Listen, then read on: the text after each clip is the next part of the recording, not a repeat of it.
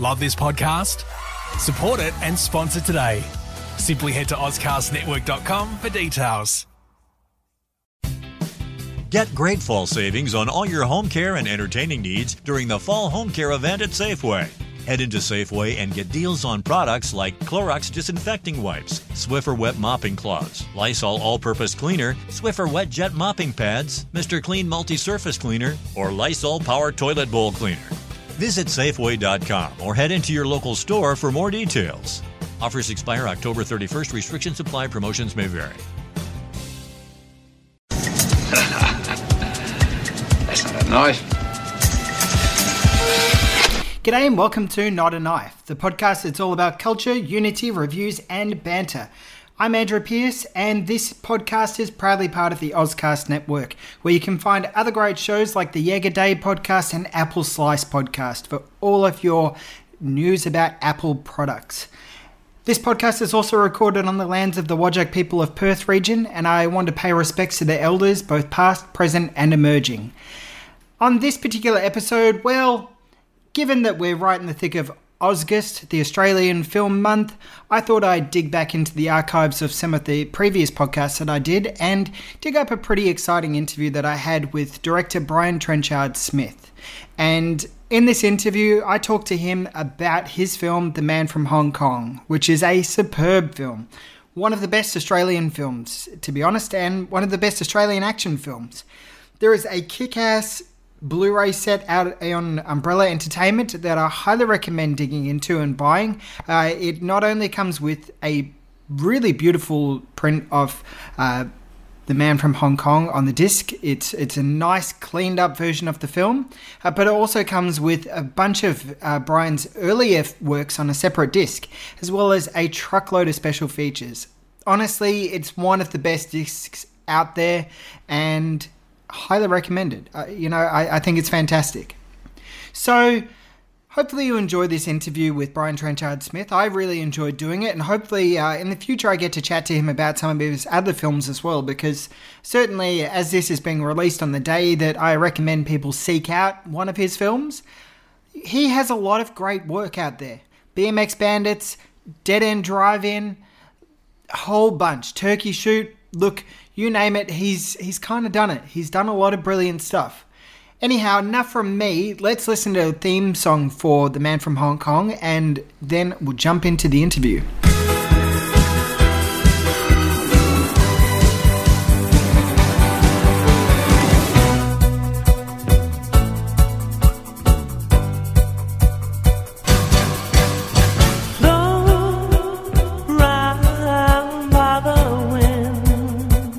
So, welcome everybody to a very special episode. I'm I'm joined by a really really fantastic guest. I'm honoured to be able to sit down and, and have a discussion with a great Australian director and now author as well, and that is Brian Trenchard Smith. Hello, welcome. Hello, um, uh, thank you for having me on. Um, it's a pleasure to be here, uh, and. Uh, yeah, I have. Uh, I've written a novel. I, I had you know, I had a kind of a weird dream many, many years ago, and I woke up and I thought, oh, this would be an interesting premise uh, for, for a film. So I wrote a screenplay, uh, and it was optioned twice, uh, but we could never get um, the requisite level of star. Um, mm-hmm. Uh, it was called The Headsman's Daughter, uh, and it took place in the 16th century uh, and present day simultaneously via a past life swap. Um, and, you know, a 16th century girl finds herself caught up through this, you know, you know, uh, sort of paranormal event in a 21st century spy drama. And similarly, a 21st, her 21st century counterpart finds herself plunged into uh, the you know, cloak and dagger world of Elizabethan um, conspiracies and politics. Uh, and uh, by this mechanism, the you know the culture and societies uh, of both you know, time periods can be contrasted, uh, sometimes with a degree of humor, but generally the accent always being on excitement and twists and turns and surprises. So I realized, you know, when uh, I was told, look, we love the screenplay, but you know we can't get Scarlett Johansson, we can't get uh, Emily Blunt, we can't get uh, and all the, the, the wonderful young uh, rising stars of of ten years ago. Uh, and so the option lapsed, and you know I I put it aside, but it, it kept gnawing at my liver, uh, and I thought, no, I this is a, a, this is a bizarre story, and it's it, it's it's very me. It, you know, mm. yeah, it that, is, yeah. Uh, it, it, it's straight out of my id, um, and uh, but it also has something to say because it deals with progressive issues such as you know the you know the desire of major corporations to um, privatize water, um, and uh, but that that's an issue you'll find in the book, and I won't talk about it. Uh, but mainly, I wrote it as a, as a page turner, um, and and I, I do like writing prose, mm. uh, and written a certain amount uh, online about cinema. Um, I write, uh, I present uh, lectures on uh, on movies for Trailers from Hell, uh, and I've also written pieces for another for a cinema blog called uh, Talkhouse Film. Um, so um, I was able to, you know, in 248 pages, really flesh out the characters, flesh out the politics, and try and provide as much sort of uh, uh, dynamic imagery on the page um, so that people who read the book will almost feel like a movie is playing in their imagination. Yeah. Uh, and uh, they go on, you know, what is hopefully a, a really entertaining roller coaster ride. So, uh, and I, you know, I wasn't going to go through or uh, jump through all the hoops you have to get to get a, a, top publisher because frankly the book publishing industry is in dire trouble just like the music industry was you know mm. 10 15 years ago so i decided to self-publish on amazon and kindle and uh, so I shamelessly self promote uh, my, my novel. Whenever uh, someone gives me uh, the opportunity to talk, um, but uh, uh, so um, yeah, I, I also am quite proud as, as a, an aging geezer for the way I've written a young woman. Um, and so I think the film, the, the, film, again, I say the film because it's a film in my mind. Um, I, I, think the book, uh, uh, so far, I mean, I've had 18 really good reviews on Amazon, uh, and it does seem to appeal to women, but it's not so femme as it doesn't appeal to um, you know fans of of rip roaring action packed adventure. Yeah, and I guess in today's day and age, with films like you know the Divergent series and Hunger Games and stuff like that, um, you know, hopefully uh, this gets uh, people excited, and, and fingers crossed you'll be able to turn into a film eventually. Oh yeah, absolutely. Uh, I, I do want to do that but it might also make a very good high end television series. I mean, if, if I was to describe uh, The Headsman's Daughter in, in genre terms, it's uh, Game of Thrones meets Jason Bourne mm. on Freaky Friday. Uh, I'm quite sure there are some movie buffs in your audience who will, who will, who will understand that equation. Yes. um, uh, uh, and yeah, uh, so yeah, it, it's it, it, was certainly interesting to to try and you know write a movie in prose uh, that uh, um, you know will uh, you know be a page turner. Mm. Um, so well, yeah, and I think they're you know with TV going the way it is with you know, Netflix and HBO mm. and all that kind of stuff, uh, that certainly hopefully is an avenue that at yeah. least if not a film, then then certainly down that path that would be that would be fantastic. Yeah. Alice, the headsman's daughter, has uh, you know, many more adventures ahead of her.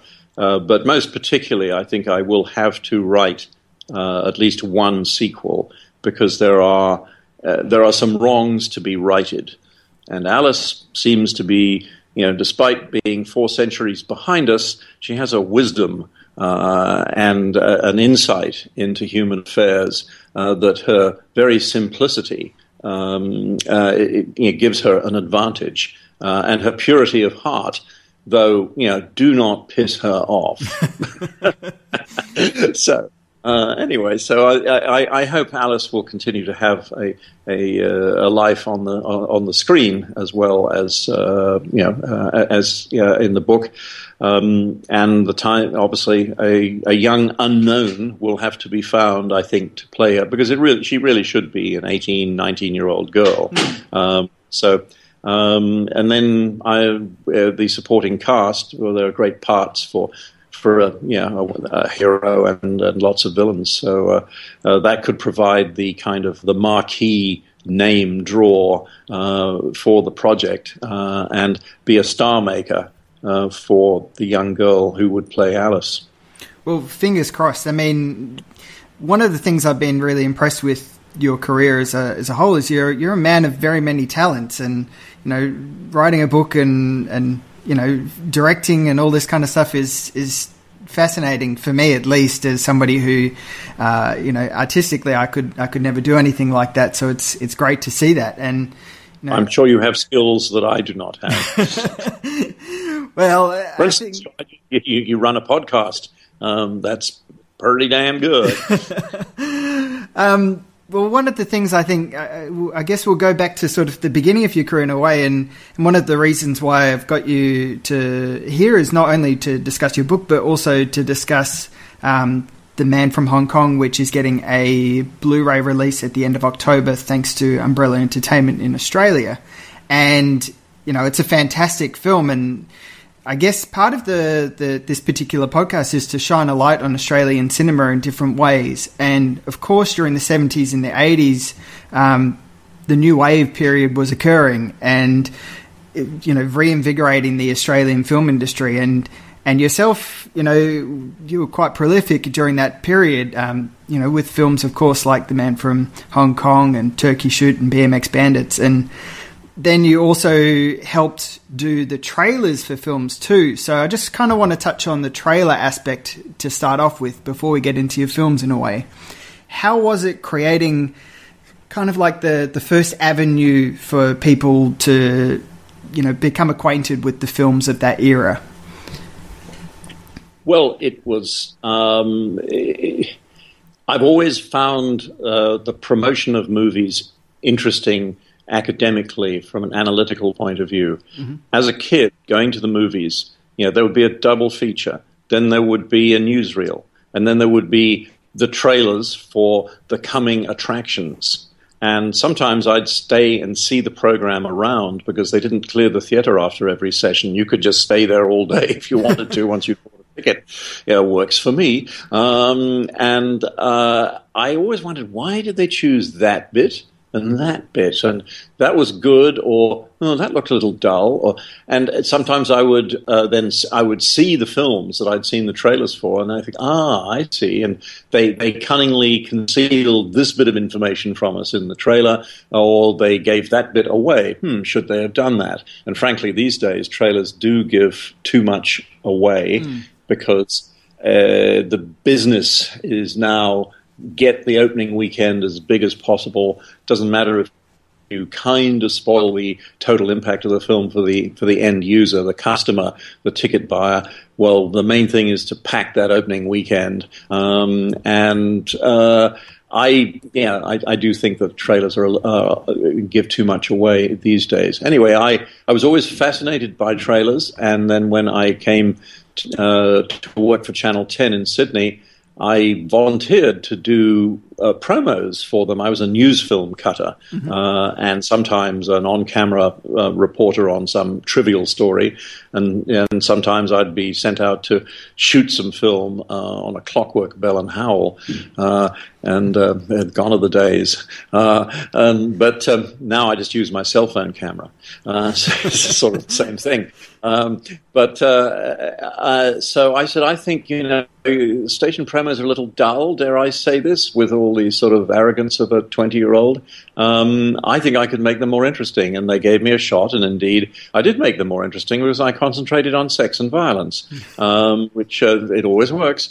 Uh, and uh, then Channel Nine kind of stole me, and I, I, and I launched the new season's uh, uh, shows it, at the beginning of 1968. And I launched shows, you know, the Australian, you know, you know, well, I launched them Australian style, like uh, Star Trek, the mm-hmm. original Star Trek, uh, and uh, um, it, it, quite, it, you know, there was a wonderful show that you know, only ran one season, uh, Time Tunnel. It's become a cult uh, show. People still, you know, buy copies of it on, on on DVD. Um, but there were Ironside um, and a, a, whole Mod Squad, uh, a whole host of those shows. So that uh, gave me a you know more experience in how to do these things, uh, and so they were so happy with me when I said I'm going around the world to learn more about filmmaking. Um, they gave me a reel of my stuff to take with me, and I showed it to various people in America. Uh, and that got me a job in England making trailers for feature films uh, in for a company that made you know, a, you know most of the the the, the non Hollywood or non studio system trailers. Uh, so I ended up making trailers for Hammer Horrors. Yeah. Um, you, know, uh, you, know, Frankenstein must be destroyed. You know, uh, an, an, unlikely wish. There were sort of uh, four or five more sequels. Uh, you know, Horror of Frankenstein was one of them, and I did that that trailer too. Um, but I had a wide range of different genres that I was given to work in. Um, I made the trailer, or a trailer, uh, for Lindsay Anderson's film If he hated it and then made his own, but they used mine outside of England. Um, uh, I, you know, made the trailer for Sergio Leone's Once Upon a Time in the West, or the European, or the British and European trailer. Um, and uh, so uh, I, you know, had, had a bunch of experience in that regard. But I knew I always wanted to make films, and I had to sort of make that leap now from the sort of promotion and publicity side of filmmaking to uh, production and how was I going to do it. And I'd had a standing invitation from uh, Clyde Packer, who ran Channel 9 at that time, uh, uh uncle of, of, James Packer. Uh, and um, he said, "Look, if you ever want to come back, we'll fly you back, and you know, just keep come on working for us." And I said, well, I, I, took him up on this offer. I called from England and said, you know, you you said you'd, you'd fly me back, and I, am prepared to come back and do the network promos for you know a, a, couple of years, but you have to give me programs to make.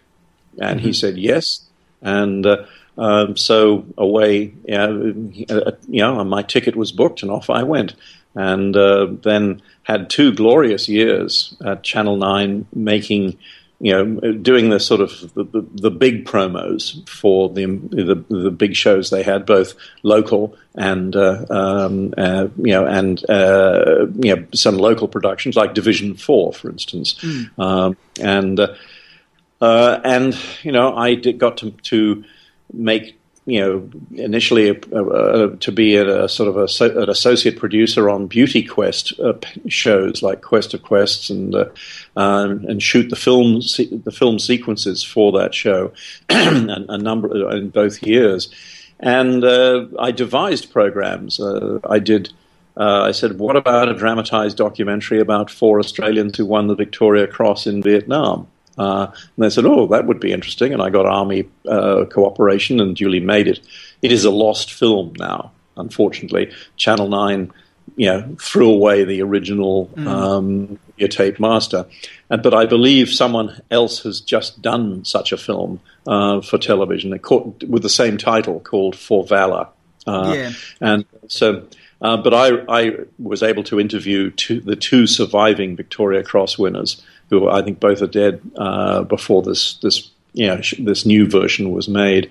And I got to interview John Gorton about wow. what it's like to be shot at because he, you know, um, he had an interesting wartime experience. So I made that, and I, I also made shows about movies, and um, uh, went around the world and interviewed stars, and uh, make, made TV specials. Um, with clips from their films, which was a very cheap way of actually providing local content, the obligatory volume of local content for the network um, because they, you know, they, they, they were a little, you know, they, they knew they had to, uh, you know, put on a certain amount, but they, they wanted to sort of minimize the cost. so this gave me the, the, movie shows that I did gave me a relationship with uh, dis- Greater Union Theatres, um, particularly through a, uh, an executive there, John Fraser, who's you know gone to that great studio in the sky now. But uh, um, and uh, yeah, so I got to talking with the Greater Union people, and then they said, well why don't you, um, you know, come and um, make, you know, we'll form a partnership company and uh, make some films. I had, by that stage, made a, uh, a film called The Stuntmen, mm. which was about how stuntmen did their, um, you, know, you know, did the tricks of the trade. It won an award in, at the Sydney Film Festival, and that was that proved that I could direct action. So that was it. Was then you know it, it was my calling card when I went to Hong Kong to persuade Raymond Chow to co you know, to, to, co-produce The Man from Hong Kong, um, and um, you know that's that that briefly is the the ladder, um, the somewhat crooked ladder up which I. I ascended uh, from a lowly news cutter uh, to uh, someone who you know, uh, wrote and directed and uh, was the co-producing partner uh, of The Man from Hong Kong. Well, I think that's that's. I mean, it's fascinating to hear all that, especially given today today's day and age, where I guess a lot of people just kind of expect, you know, f- aspiring filmmakers in a way go, I just want to be a filmmaker, and they expect to be able to waltz in the door and make films straight away. And you know, there is a there is a lot of understanding and a lot of uh, care and attention that is required before you you can even do that. And you know, and I think it's fascinating to hear the the way that you um, edited, you know, and created all these this various different content as well.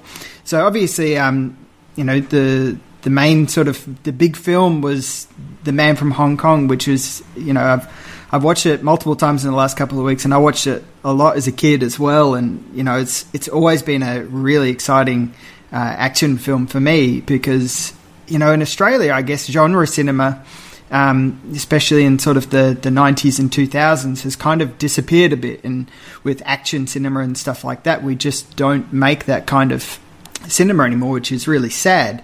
And so it's, you know, it's exciting to be able to watch these kinds of films and, and look back on the 70s and 80s and see that we did a martial arts film and, and things like that.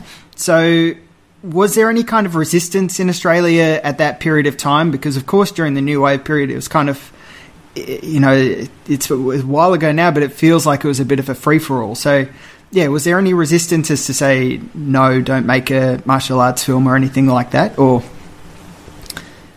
Well, I, I think I was pretty much alone in amongst the emerging filmmakers at that time in wanting to do pure genre.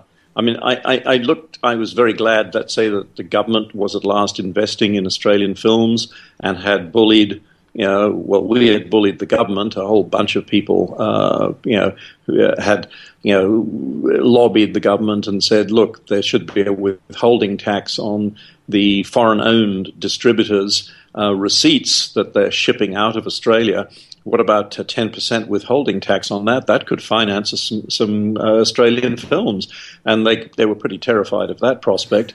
Uh, so, uh, you know, the you know, uh, Greater Union and, and, uh, and Hoyts did you know, were prepared to co-venture with government film and state film funding bodies uh, in, in, in a lot of films thereafter. Um, but uh, my philosophy was uh, we can't be a, a, sheltered workshop. We can't just depend upon government handouts for our, uh, our films. We must make them commercially successful. They, it is a business. That's how it is run elsewhere in the world. Mm. Though, again, in Europe, there is a lot of subsidy money if you know how to get it. Uh, but uh, it's a business. So, uh, what is the international currency of the movie market?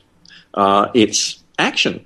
Mm. Action plays in every country in the world. A good punch up uh, works just as well uh, in Australia, in England, uh, in France, in, in Russia, in Asia, uh, particularly in Asia. Love a good punch up. Uh, and uh, so I thought, you know, that's that's what we should do. And uh, one of the other things I was doing at that time was writing a quarterly movie magazine called, believe it or not, Movie.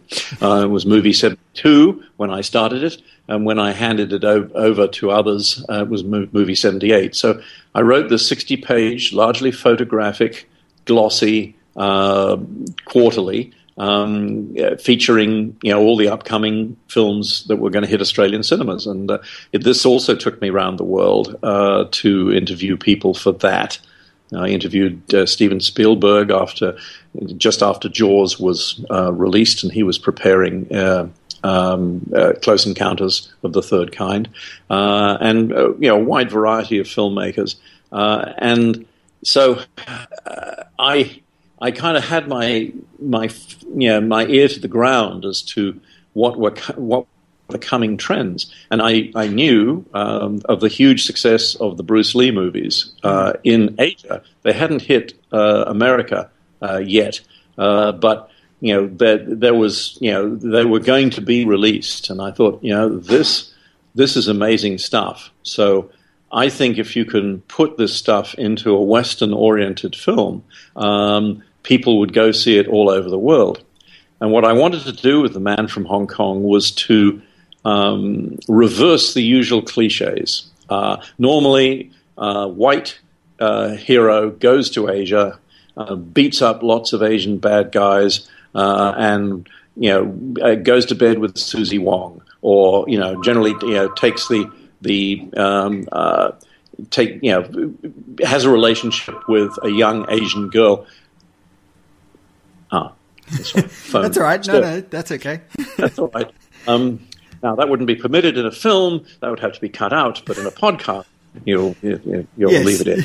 Uh, uh, but um, yes, yes, getting getting clean sound is important in a movie. Uh, uh, anyway, I so uh, I. I thought, well, okay, that, that's the that's the formula. Whenever they have done a film in Asia, um, you know that it's it's very sort of um, Eurocentric. It's top hmm. down, and uh, so why don't we do it the other way around? Why don't we have a Chinese Dirty Harry, uh, who's a bit of a loose cannon, uh, and he comes to Australia on a, a, routine extradition and decides. You know, we can do a bit better than this. We can take down the top guy. And he doesn't get any cooperation whatsoever. So he just uh, does what Dirty Harry does. He goes it alone. Um, and I thought, well, okay, that's the premise.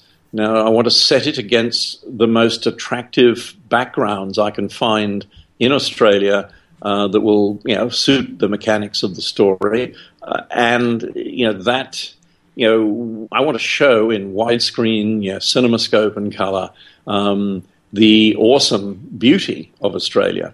So let's start at the beginning. Let's start at Ayers Rock. Uh, and as it was known at that time, I know it's Uluru now. Mm. Um, and and I know that that car chase and that fight on top of the rock was offensive to the, the indigenous people. But it wasn't my intention to offend them. But I was, like everyone at that time, somewhat insensitive, let's say, to their particular cultural beliefs. We've all been educated uh, you know, since then. And now, whenever I come back to Australia, I, I see little warnings that there may be pic- there may be images of dead people or mm. people who are since dead, because it, it, this is you know this respects an aspect of um, of indigenous culture that um, you know has has now been recognised as uh, as a sensitivity that we should be aware of. So. But uh, I feel I, uh, I've been asked this question uh, recently about, you know, how did you get permission there? And they they were never they weren't happy about it. And uh, uh, the evil angels had a you know or, uh, had a problem being you know it took a lot of persuasion for uh, the you know the, the, tribal council to allow filming there. Um, and you know they're never going to allow filming there again. So uh, to a certain extent, I was to blame. Um, but it wasn't my desire to be insensitive. It, but you know, when you look at the, the bald facts, uh, uh, we got permission from the Northern Territory government. And if ever there was a government that was insensitive to Aboriginal um, uh, issues, uh, it was the Northern Territory government of that time. Uh, and so uh, we benefited from their insensitivity.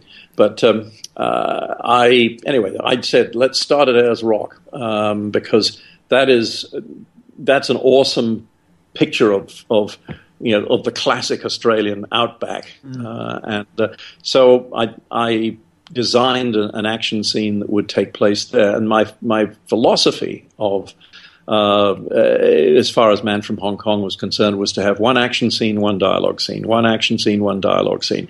And so the audience actually has to put up with only 18 minutes of my somewhat arch dialogue uh, in, in 103 minutes of, uh, uh, of, of, story. Uh, and uh, so I constructed a fairly simple story in which, which was a coat hanger for um, a series of action set pieces against other interesting backgrounds. Um, I knew that I it was a, a co-production I was going to be doing with a Hong Kong company, and 50% of the film would have to be shot uh, in Hong Kong and 50% in Australia, and that's how both sides would collectively uh, pay for the film. Um, however, 90% of the film is set in Australia, so Australian interiors such as the prison cell, uh, the um, uh, the kitchen and restaurant, um, uh, the the villain's lair, George Lazenby's penthouse uh, suite. Um, you know, those uh, you know those uh, Australian interiors um, would you know have to be shot in Hong Kong, um, and so that you know, I, I, therefore chose settings like a Chinese restaurant, uh, and of course, you know, Golden Harvest build great sets uh, for for uh, Lazenby's mm. uh, penthouse. But the Chinese restaurant was an actual operating one when we would we'd come in at about eleven o'clock at night uh, and work till eleven o'clock in the morning, and then they would go back to business. Uh, and you see the mess we made of that kitchen, yes, and that, that um, but yeah, but look, there were breakaway chairs, breakaway tables that we brought with us, and then we broke them, and then they put their real tables back.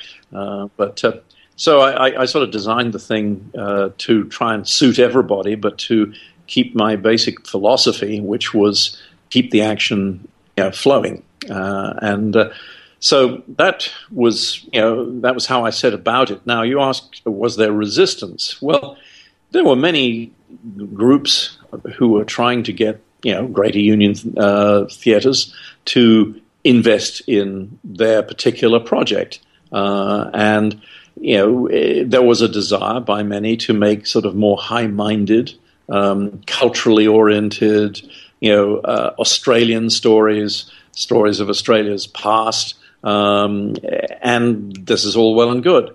Uh, and I would have liked to have made some of those films, uh, and, and a, a, couple of them I think I could have made, um, uh, let's say, to be you know, uh, you know more, uh, let's say, yeah, more exciting or more more, yeah. sort of uh, le- yeah less slow moving, shall we say? Um, but because the, the, you know the, the international audience is not going to be familiar with all the, the nuances and flavors of of Australian society uh, and its past.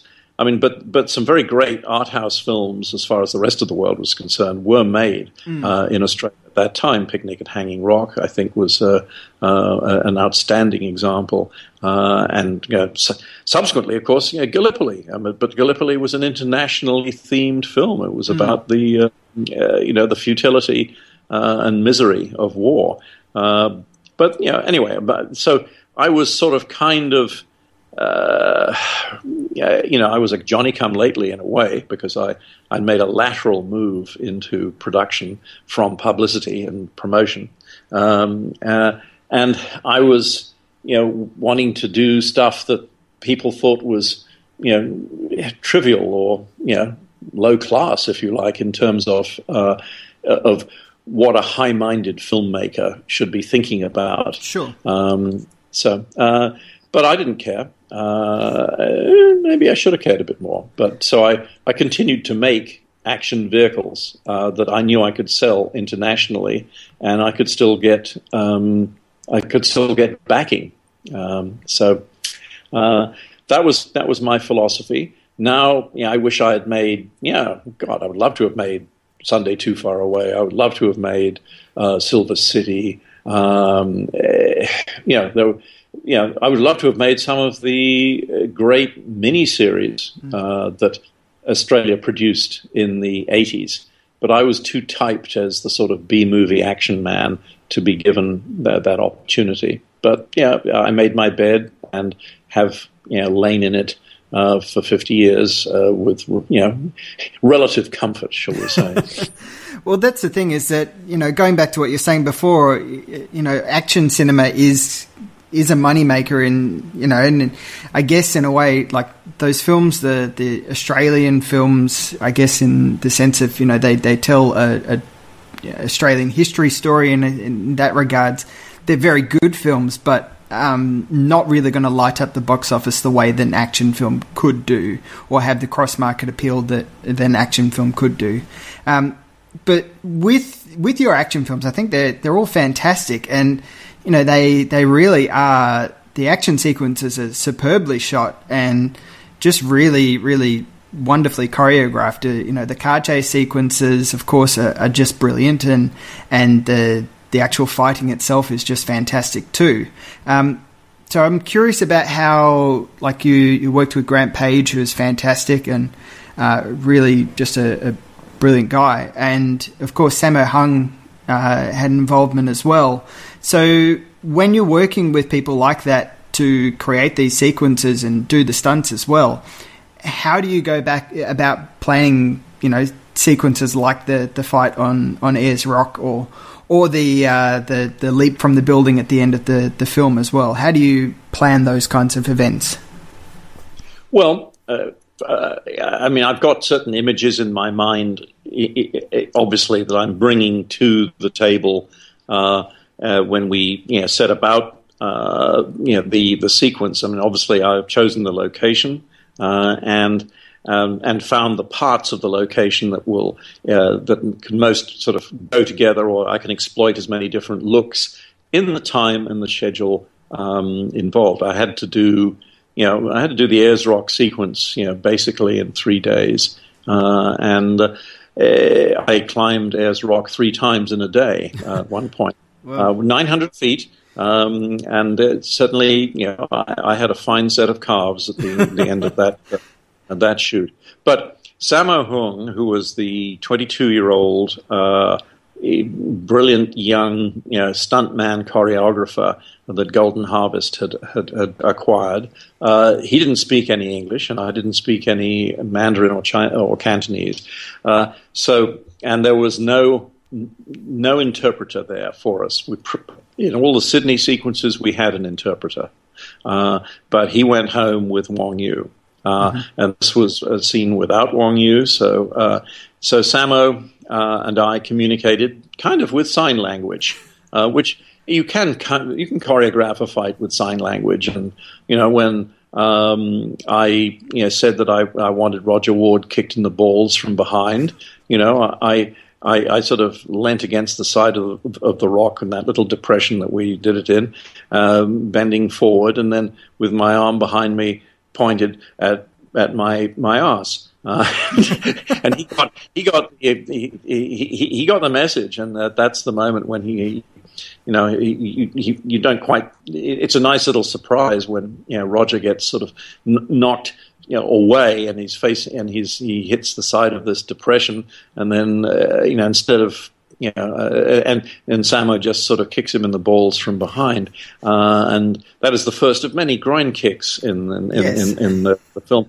which is another of my little eccentricities. I'm afraid uh, I don't know what this tells you about me from a Freudian standpoint, but uh, um, but uh, prior to the to that time, you know, groin kicks were just not allowed in movies. Um, and so I did many of them in that film. And, many of them were cut out in other parts of the world, and particularly the UK.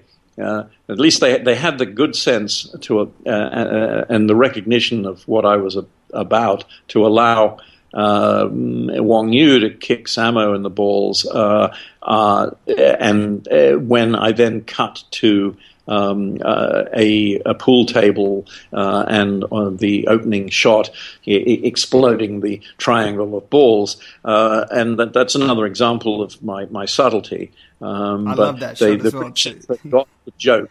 Uh, and allowed that one, but cut virtually every other groin kick. Uh, and and the squeezing of, of Grant's balls, you know, the, the, the, the, squirrel grip moment, we call it, um, uh, they, that was cut out in England and probably other places.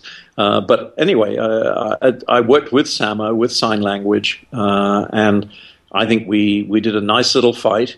Um, obviously, Western uh, actors and, uh, and, and stuntmen um, are not as flexible or as fast as the trained Chinese counterparts. so it's often a way that you you you, you, you, you see a greater fluidity in all Asian martial artists than at that period in in in, in cinema than uh, you know uh, Hollywood heroes. Uh, you know, could could muster. I mean, uh, and you, you, you look at how you look at Enter the Dragon, and you, you look at how John Saxon, who was a uh, who, who learned karate and had lessons from Bruce Lee, you you you look at you know how high he can get his leg mm. compared to how high you know a Chinese actor can get his leg, and that's um, you know there's a world of difference. Uh, so uh, we had to deal with the fact that you know uh, we we had to make our guys look good, yeah. Uh, and um, and that was you know that was challenging. I mean. Uh, George Lazenby had, had a lot of good taekwondo training, uh, and so he, he comes off quite well. But generally, from a Chinese point of view, we are slower than they are, mm. uh, and we had to we had to work on that. Uh, and that can be done with choice of angle or um, you know fast cutting, or in some cases speeding up the film. Sure. The film was shot at 24 frames per second. Uh, so if you then shoot it at 22 frames per second, you will imperceptibly speed up the action. I mean, I, I, can perceive it, but the regular audience won't. If you go down to 20 frames per second, which they used to do quite a lot to make horses go faster in the sort of 30s and 40s and 50s of westerns, uh, you can see it. Mm-hmm. Uh, so that's going too far. But so that there were these little tricks in the, of the trade. But generally, as far as the choreographing of the fight scenes, you plug into the expertise of the participants. Uh, and uh, work around it. My uh, the way I had you know written the, the kitchen and restaurant fight really was uh, know not uh, pages and pages of description. I just said the fight uses every unpleasant weapon uh, available in the kitchen, and so uh, then we, I came to the kitchen and I looked at what they had, um, and I thought, great.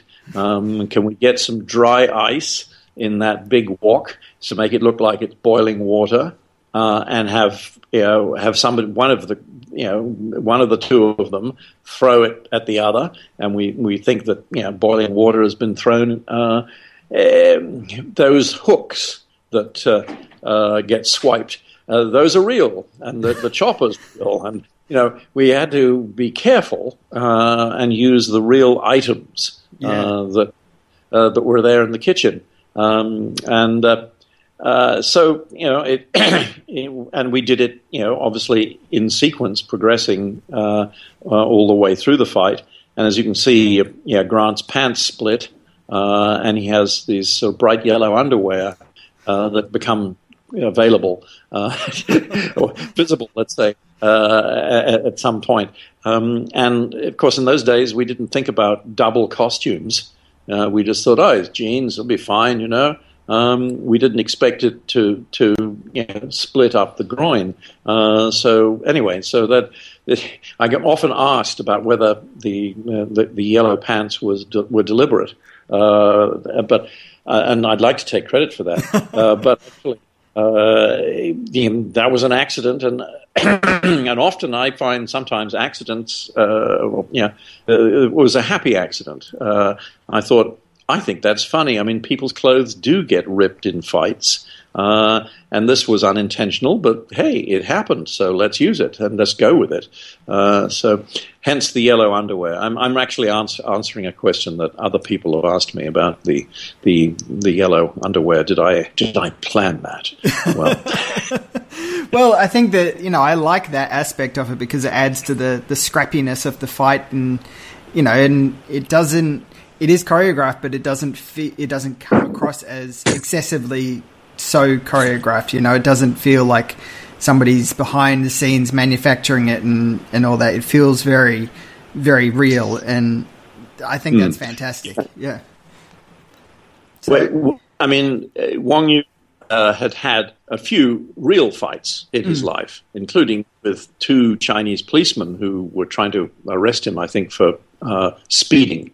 Uh, and uh, so he, he's had his his you know, he he's a, a, was a well practiced fighter, and what he brought to his movies, uh, his Hong Kong movies, was a less stylized classical uh, martial arts technique and more of a street fighter. Mm. Uh, and and I thought that would be good um, to to to that his style would work well for the story, um, and you know the more balletic style uh, of martial arts uh, is fine uh, in, you know, say, a Chinese period piece, or, or a, uh, you know, like the the one-armed swordsman, the one-armed boxer, master of the flying guillotine, uh, and uh, Beach of the War Gods, which incidentally is a a really good, uh, you know, uh, Hong Kong movie that Wong Yu him, himself directed. Was shot in Taiwan, actually. Have you ever seen Beach of the War Gods? I haven't, but you know, I have I have seen some of his his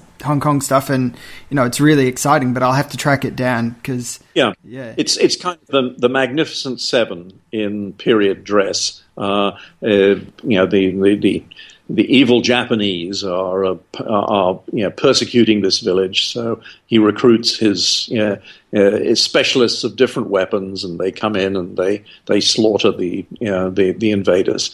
Uh, and but it's uh, it, it's it's very well choreographed, but in the classical uh, uh, you know you know kind of fantastical mm. style um, with much impossible leaping and, and, so forth. but but great stuff to watch. Yeah, I'll I'll have to track it down for sure. Um, I think you can find it on DVD. Yeah. So one of the things which I always has always amazed me about this film is that you know the this obviously the, there's so much to talk about with the action sequences, but the one that really amazes me is the explosion in Sydney. You know, in in that always like it's obviously it's a uh, it's real. It's something you know the the there's a lot of fire and stuff there. So how did how was the reaction to that with the you know with people in Sydney at the time and and was there any kind of upset regarding that at all or? Um, yes, there was a little bit of an upset. Um, the explosion could be seen for 30 miles. Um, it was on the top of the Esso building, which is the uh, I don't I think they've demolished that building since, and I, I hasten to add that that was not because we blew it up, uh, but no, I mean we uh, we got permission from that building uh, to uh, put little um, uh, yeah what we call our pots, uh, which you know contained uh, a, a, naphthalene you know, napalm like mixture. Mm-hmm. and they were to go on the outside ledge of the you know the, the top floor, um, and the blast would be directed outwards. Um, and yeah, I, frankly, it left some scorch marks on the uh, uh, on the ledge, which you know, we said it wouldn't uh, damage the. It didn't damage the window. We sort of uh, uh, protected the window, uh, but we had you know there were some scorch marks which were hard to remove. Mm. But you know um, it, it, they were on the very top floor ledge. So that that was okay. That went off fine, and we had notified the fire department what we were doing, and there was a, a fire station right opposite the building. And the fire, firemen were all watching what we were doing and finding it quite entertaining. Um, but the whole thing was meant to have been concluded by four o'clock in the afternoon, which we didn't know was when the shift changed uh, right across of Sydney. We were meant to have done uh, the explosion on the roof um, by then, but we still had, you know, just getting cam- get getting a, a large pyrotechnic, um, uh, you know, event, co- you know, coordinated safely. Uh, you know, took a little bit of, of doing. And I don't think the owners of the building are quite aware of the size of the fireball that we uh, were putting on that roof. Now, you've seen the roof in yeah. the film. Uh, there are lots of open space, um, nothing flammable, particularly uh, there. So, uh, and we had hired someone who'd worked on Apocalypse Now and done a certain amount of the um, uh, the uh, those huge napalm explosions in the jungle. Um, and he was an Australian who'd worked on on that film, um, and uh, he'd shown us some you know, demonstrations of his work, and I even uh, had shot some of it already for what would then eventually be the four, four part TV series Danger Freaks that I, I did um, the next year. Um, so I had faith in him, um, and uh, we, you know, we were ready to go, but it was past four, um, and we didn't actually uh, think that that was a problem because all the guys at the, the, the fire station across the street were watching and anxious for the next big bang. Um, so um, I called action, and uh, the explosion was detonated. Um, and it was kind of a bigger fireball, I think, than anyone was quite expecting. And it was uh, could be seen for 30 miles. And uh, I think initially, you know, traffic on the Harbour Bridge, which uh, was not far away, slowed, wondering what has happened. You know, has the Esso building exploded? Uh, and uh, so uh, there was a little bit of of flack for that because naturally uh, the the news shift at all the fire brigade stations across Sydney had no knowledge that this was going to happen. It was supposed to have happened before their shift. So suddenly, massive numbers of fire engines suddenly converged on the on our street, um, and there were kind of well red faces all around, including mine. Yes. Um, but uh, look, I will you know, I don't mean to be cavalier and uh, insensitive about it, but, but it, it, nobody was hurt, no damage was done, um, other than some scorch marks uh, on on the window ledge at the top floor, um, and in, nobody you know crashed into a, a, car by being distracted by the, the explosion, um, because once that fireball had uh, gone off, uh, then residual smoke you know mm. remained uh, but it wasn't like in the other, there were conti- going to be continuous explosions. So, pardon me. Uh, but it, we, I would say that we were all learning on the job. Uh, we'd never done anything this big or this complex in terms of action staging. Uh, and so there were a few little issues that uh, slipped through the cracks. Now, when I blow something up, and I, you know, I, I, I do blow things up from time to time, and, and, and I enjoy doing it. uh, it, yeah, it, I, I, had a motto in those days: if in doubt, blow it up, or at least set fire to it. Um, because fire is great production value, and fire is relatively cheap. Uh, so you know, fire in an action scene can bring yeah, something to life. Hence, you know, that's why I, I set fire to George Lazenby um, because you know I wanted to have a uh, I wanted to have a star actually do his own fire stunt, just as Wong Yu and a host of other Hong Kong stars had already done mm. in Hong Kong. Uh, but no Western star had, in 1974, when we actually shot the movie, uh, to my knowledge, had actually done their own fire stunt. They generally had a, a stunt double who was wearing a full fire suit. Uh, we were using this new fire retardant jelly called water gel um, which you know, has now you know been you know pirated uh, over the across the world, and uh, it's called Stunt Gel, um, there are many different uh, brands of it, and it's been refined to such an extent, incidentally, that you can actually put this gel on your face, and it can, and, and there's a, you can actually set your face on fire uh, because it's a very low yield uh, low burn, um, you, know, uh, you know, particular chemical balance that both insulates the the surface and provides something that uh, can be ignited. And I think you'll find demonstrations of this from uh, stunt teams and, and, pyrotechnic people on, on YouTube. Uh, anyway, back to uh, you know back to, to, to the explosion. Um, yeah, uh, nowadays we will you know we pay much more attention to safety um, because you know uh, we've learned, and you don't want to you know anyone to get hurt when you're making a movie. A movie is there for entertainment. It's not finding a cure for cancer. Uh, no one you know, should get you know, uh, should get hurt. Um, so um, that's yeah. that's how films should be approached. It's an it, it is a complicated industrial manufacturing process uh, where there are lots of opportunities for accidents. Um, things you know you you've got lights that can fall over. You've got electrical you know cables. Um, and you're working in a hurry because time is money. So you you have to take into account uh, and have skilled people and skilled problem predictors uh, when you're doing action sequences. Yes, and you know, I, am repeating myself here again, but the action sequences in your films are, are just fantastic, and you know, I, I guess it's you know the the the learning aspect of of the you know these action sequences is makes for some really really entertaining uh, cinema. So that's it's fantastic.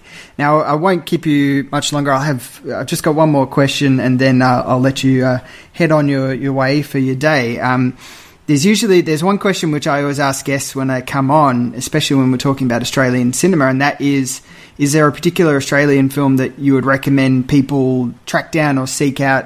Doesn't matter when it came from. That you think is really uh, sort of a indicative of, of you know the the Australian cinema as a whole. It can be one of your films as well if you want to. Ooh, Putting you on the spot here. yeah, I, I, I, actually, yeah, that, that, that.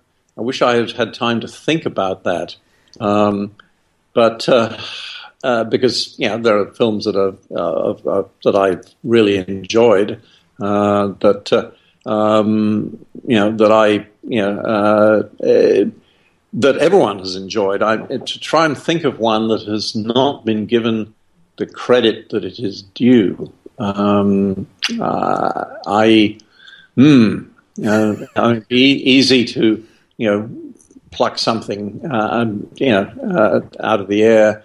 I mean, I think Next of Kin it was an underrated horror movie. Mm-hmm. Um, uh, uh, mm, yes. Uh, and, and also, frankly, I haven't seen nearly as many uh, um, uh, Australian films as have been made since I, you know, made my move to to Hollywood. Sure. Uh, which you know, I at the that at the time that I made that move in 1990, um, there weren't many opportunities uh, for me to uh, to, to, make the kind of films that I was good at uh, in, in, Australia. They, that such films had fallen into disfavor, um, and uh, so I had to go where I felt that I could uh, have my skills recognized. Uh, but I've come back to Australia many times to make. Mm. generally, American financed uh, tele movies or series, um, but so there are a lot of films that I have missed, and I would be doing people an injustice, I think, uh, uh, you know, if um, uh, to you know, uh, because there are you know there are some very worthy pieces, um, but um, Next of Kin is a great film, though. It's it's very it is yeah yeah yeah, but that, that but it it was never given any credit at the time. Mm. It has got uh, it, has got a lot of credit since, uh, generally by, uh, by international critics. I mean, the one film of mine that got no respect in Australia, um, uh, well, apart from Turkey Shoot, obviously, but, but yeah. that, that, was understandable, I suppose. Uh, but Dead End Drive In, I think, is one of my best films. Uh, and uh, there's an, a Blu ray that's just come out in the UK and America there's no inclination for people to do a Blu-ray in Australia because it was never a well thought of film, but it's very well thought of by Quentin Tarantino, mm. who you know mentioned it, it you know, singled it out particularly for praise in Not Quite Hollywood, Mark Hartley's great uh, documentary about these very years that you talk about, mm. uh, and. Uh, uh, so, Dead End Drive-In, I think, uh, comprise is, is in its way uh, an old-fashioned uh, exploitation movie in the classic tradition of putting some political uh, comment into um, an exploitation formula, uh, but then elevating the whole thing by by virtue of what the film is saying subtextually. Um, it was a film that dared to be socially and culturally critical of its very target audience, teenagers, uh, and layabout youths uh, um, uh, who, you know, once upon a time would go to the drive-in, and by the time we made that movie, they were all sitting on their couches watching uh, VHS. Uh, but anyway, it was with it, it, was a film that had something to say, particularly about uh, racial prejudice, uh, and it was you know, he was not reviled in the way that critics reviled Turkey Shoot, and I understand their point of view. Uh, but I really was surprised they didn't get it.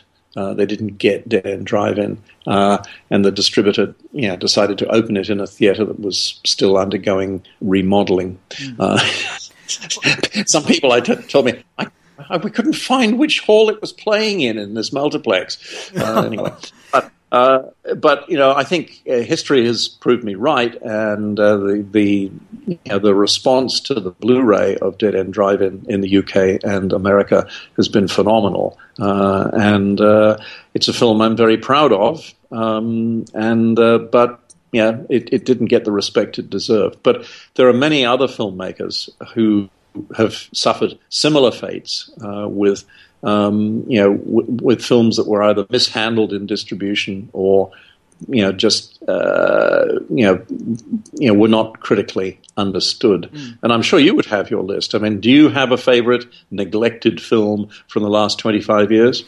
Um, yeah, I mean, the one of the films that we've covered, which was Welcome to Woop Woop, um, which was Stephan Elliott's follow up to Priscilla Queen of the Desert. It's it's a equally loved and equally hated film.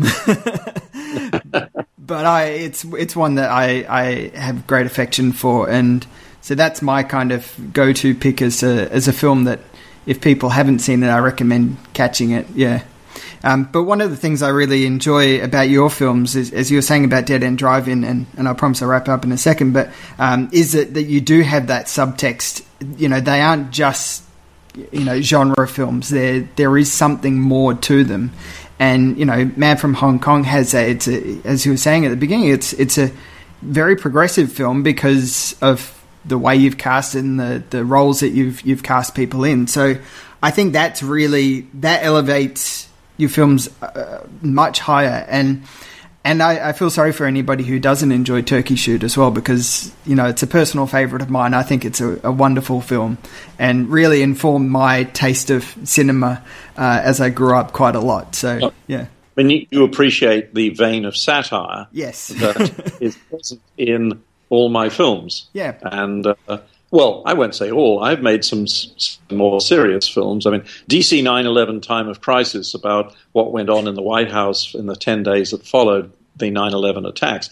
That is played dead straight. Uh, there are a couple of little subtle moments which might be seen to be critical of George Bush um, and reveal that he had his sights set on invading Iraq and he had the pretext. Uh, that kind of escaped the notice of the right wing producers. Uh, but uh, but that was a dead straight film with none of my uh, kind of nudge nudge wink wink uh, sense of satire. But and there are a couple of others as well. But you know, I like to celebrate and and you know have have a you know a little bit of fun with whatever genre that I'm I'm working in. And you know, Siege of Firebase Gloria is you know a, a war movie. Um, but it's also, and it was progressive, very progressive in its day because it suggested that the Viet Cong were brave too. Mm. Um, uh, but it, it, you know, it has a, a, strong vein of black comedy,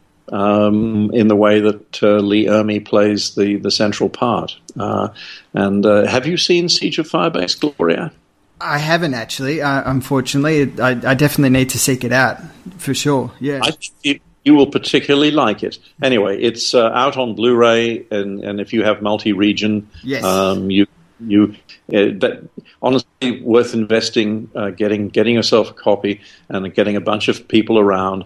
And I think it, it like Dead End Drive-In. I think it's one of my finest films. Yeah, and you know, Dead End Drive-In is, is wonderful. Uh, yeah, Man from Hong Kong, uh, uh, BMX Bandits, Dead End Drive-In, Siege of Firebase Gloria, and Stunt Rock.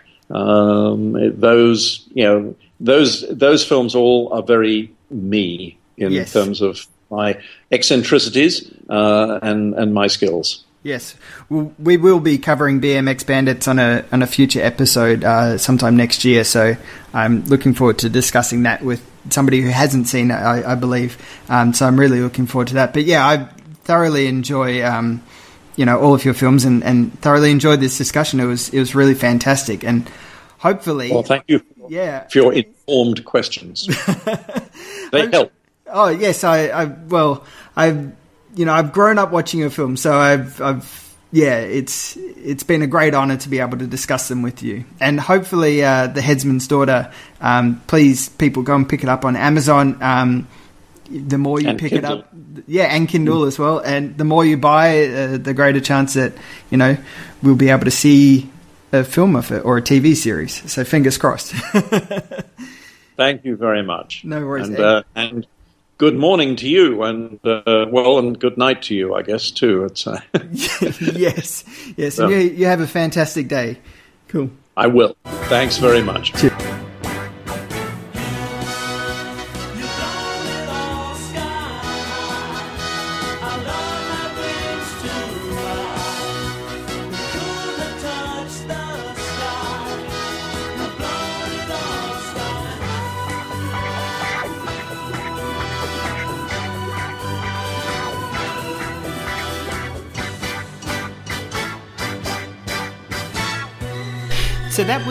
Great Brian Trenchard Smith talking about his film, The Man from Hong Kong. I highly recommend seeking it out because it's a damn good film.